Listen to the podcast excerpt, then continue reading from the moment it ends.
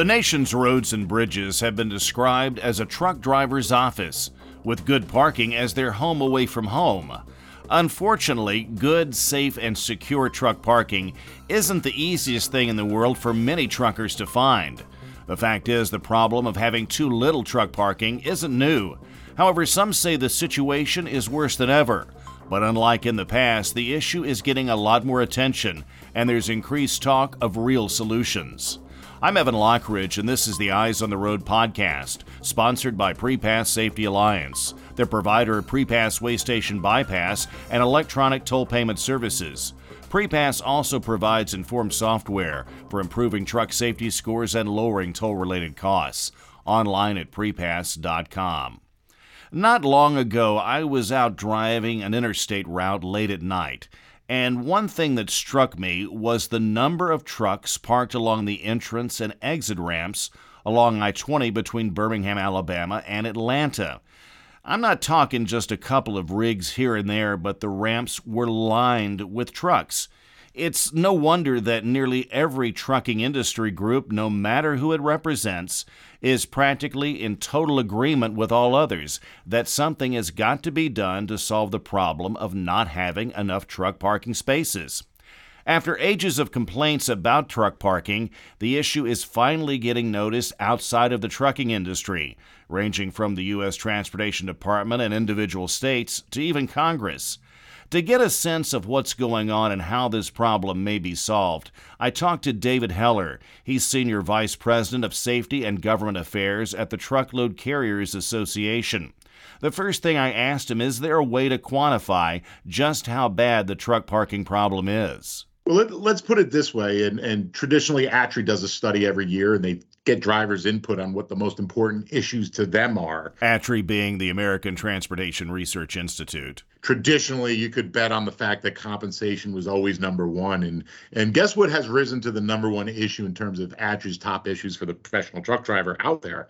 It's truck parking. So when truck parking reaches that level of concern for our drivers operating on our nation's highways, you know it's become that bad. I mean, it's become bad to the point where there's one parking space for every 11 drivers on our roadways today and 98% so that's nearly 100% of drivers regularly experience problems finding parking if they haven't already planned for it in advance.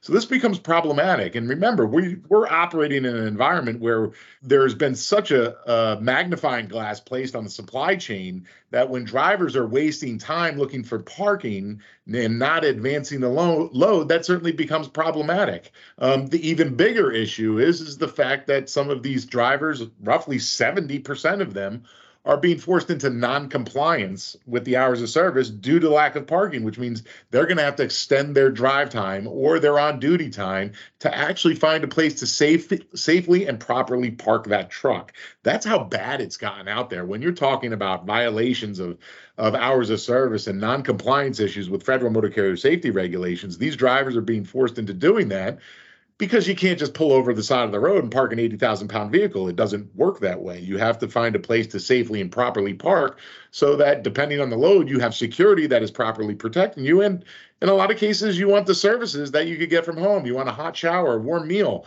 things of that nature. And, and this is what drivers are looking for. And they just don't have that available today on today's highways. Obviously, this has to cost both truckers and fleets money. Any figures? To, for truckers alone, they equated to roughly about $5,500 a year in lost wages. That's quite a chunk of change. And in fact, it's about 56 minutes of drive time looking for safe and secure truck parking. 56 minutes of drive time per day that they're looking for truck parking. Now, you have to understand in the truckload segment of the industry, we're averaging about six and a half hours of drive time per day out of the 11 hours that they're given per regulation. So, of that six and a half hours of drive time that they're actually using, they're wasting 56 minutes of it looking for safe and secure truck parking. That's not advancing the load, that's looking for a place to park the truck, equating to approximately $5,500 in lost wages. I don't know about you, but if I miss out on $5,500 a year, my wife is going to have some words for me too. So, in saying that, this becomes one of those great examples of this is really having an impact that is detrimental to our professional truck driver. Well, is the federal government currently doing anything to try and alleviate the truck parking shortage? I think it's no secret that the IIJA or the infrastructure bill that had come out a year ago uh, certainly had a lot of dollars as part of it, and those dollars would get funneled to the states to be used for projects. And it wasn't wasn't a small chunk of change either. It was, you know, in the billions of dollars. I think 110 billion dollars to be used on highways and roads and whatnot. And truck parking inevitably falls into that. And it does grant states discretionary funding to help use some of those dollars to increase truck parking or find better grow truck parking spaces or find better locations for truck parking spaces. And there have been some success stories out there. I, FMCSA just announced, I believe there are some programs in, in Texas and Florida that had just received some dollars towards those projects and improving upon those projects. However, it, what's interesting is, is since the highway bill or infrastructure bill got passed, one of those things that we've been looking at, and I know you're this isn't strange news to you either, is inflation certainly has taken hold. So those dollars that were called for in the infrastructure bill were last year's dollars, and now we're dealing with this year's dollars, and the cost of construction has come up, has gone up. So states are somewhat in the predicament now of looking at their discretionary funding that was given to them for this, and they're they're kind of juggling between three things. They've got roads and roads here, new roads, existing roads, repaving roads, you name it. They've got bridge work in the middle, and then they've got truck parking at the end. So they're kind of forced to make a decision because of the cost inc- increases and inflation that has literally happened within a year's time that they have to make some some pretty tough decisions on on what they need to do with these dollars. And guess what usually winds up finishing third? And that's going to be your truck parking or increases to truck parking because that funding that they got through the infrastructure bill has got to go to other avenues. It's got to improve roads, it's got to improve bridges. So in, inevitably it comes up a little short to actually improve truck parking. So there have been some success stories, but at the same point, there's also the negative aspects of inflation that has probably affected this as well. You pointed out in the infrastructure funding bill that was signed into law in late 2021 that funding for truck parking is at any state's discretion.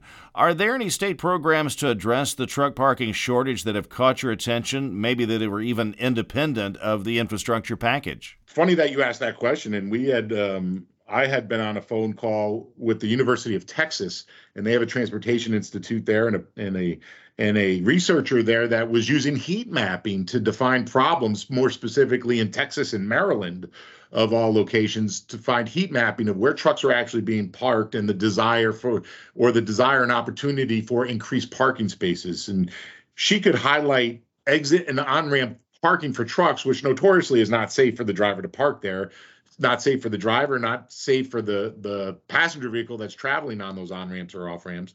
Um, she's highlighting where they're parking there. She's highlighting the truck stops that have an overabundance of people or congestion at the parking lot. So they're highlighting the needs and the locations where more parking does need to be developed, if you will. And I think programs like this should start happening regularly across every state where you can heat map where these trucks are parked um, to show where they're actually needed. Now, certainly there's going to be some environmental work and some environmental studies done on particular pieces of land if that land is identified um, to whether it could actually accommodate it. But it is it is improvements it's it's identifying areas that could truly use the work identifying specific geographical regions that can truly use dollars to pave a lot and and put some lines down or what have you and and and put some services in there so certainly there's opportunity that is running throughout this industry in terms of identifying better and proper places to park that goes much further than the long winded anecdotal evidence that we were so used to hearing.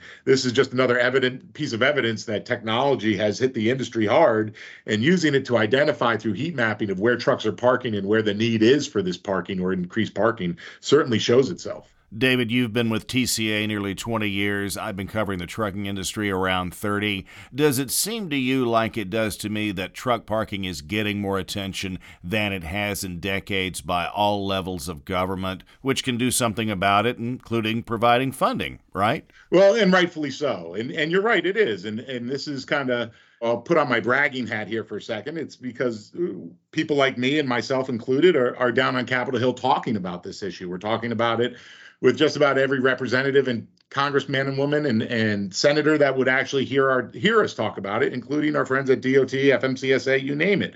Um, I think we are ringing the bell on truck parking to say the very least. However, it's not the only people that are doing the talking, right? You have you have Jason's law that had come out and highlighted the problems of it. And Jason's law was was a law that was derived by a professional truck driver who, through lack of being able to locate safe and secure truck parking, parked his truck in, the, in an abandoned fuel stop and and in the middle of the night was unfortunately robbed and killed. And so they named the law after that after him in an effort to to shed some light on this and discover the problems with with finding increased truck parking. Now, and saying that, you now have a driver shortage of roughly 80,000 drivers out there, and one of the big targets out there is is recruiting females more into the driving profession. And in doing so what's one thing we certainly should be having is an increase in safe and secure truck parking. So i think it's coming truck parking is being attacked by several different avenues if you will so that it is shedding light on the problem. And those that govern those that regulate are seeing that problem more fluidly now than they ever have been you mentioned Capitol Hill just a moment ago. There's at least one piece of legislation that's been introduced in Congress that supporters say would help with the lack of truck parking. David, what are the details? It's the Truck Parking Safety Improvement Act, and it was actually introduced last year in last Congress, but it has made an appearance again this year. And this calls for $755 million, real dollars, over four years to improve upon truck parking. Uh, it was introduced by Mike Bost out of Illinois, great congressman, former trucker himself, um, owns a trucking company, and, and certainly can identify with the problems that our drivers are facing. It's a bipartisan issue. It has received bipartisan support, and a lot of people are talking about it and continue to talk about it. I imagine it will get reintroduced as the standalone bill shortly so that it's something that our friends in the House and Senate can both take a look at it and really decide to vote it up, maybe get it in an approps bill or maybe get it in a year-end spending package, something along those lines. Think think larger omni pieces of legislation that are almost always talked about uh, during throughout the year that they attach smaller pieces of legislation to. What kind of chance do you give this truck parking bill of passing and being signed into law? You know again i can't emphasize this enough and and of all the meetings i have i've had i haven't had one person look at me and say this is a bad idea so in my opinion the opportunity is there, right? But is the wherewithal there? Is is the temperament there? That becomes the biggest question. Nothing in DC gets done on its own these days, so it does have to get attached to something larger, and time will tell.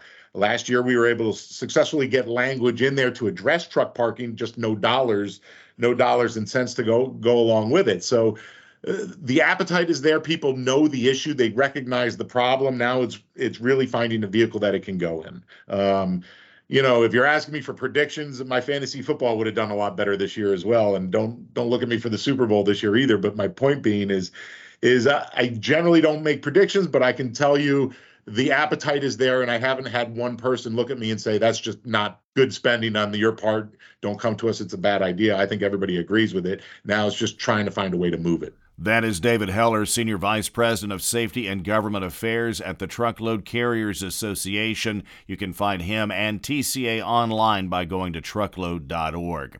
And you can read more about efforts to solve the truck parking problem by going to the blog on the Prepass website at prepass.com. Just look under the Resources tab, where you'll also find other articles and informative papers about what's happening in trucking. You can keep up with developments in trucking by following Prepass on Facebook, Twitter, Instagram, and LinkedIn. Thank you for listening to Eyes on the Road, sponsored by Prepass Safety Alliance. I'm Evan Lockridge, and remember, keep your eyes on the road.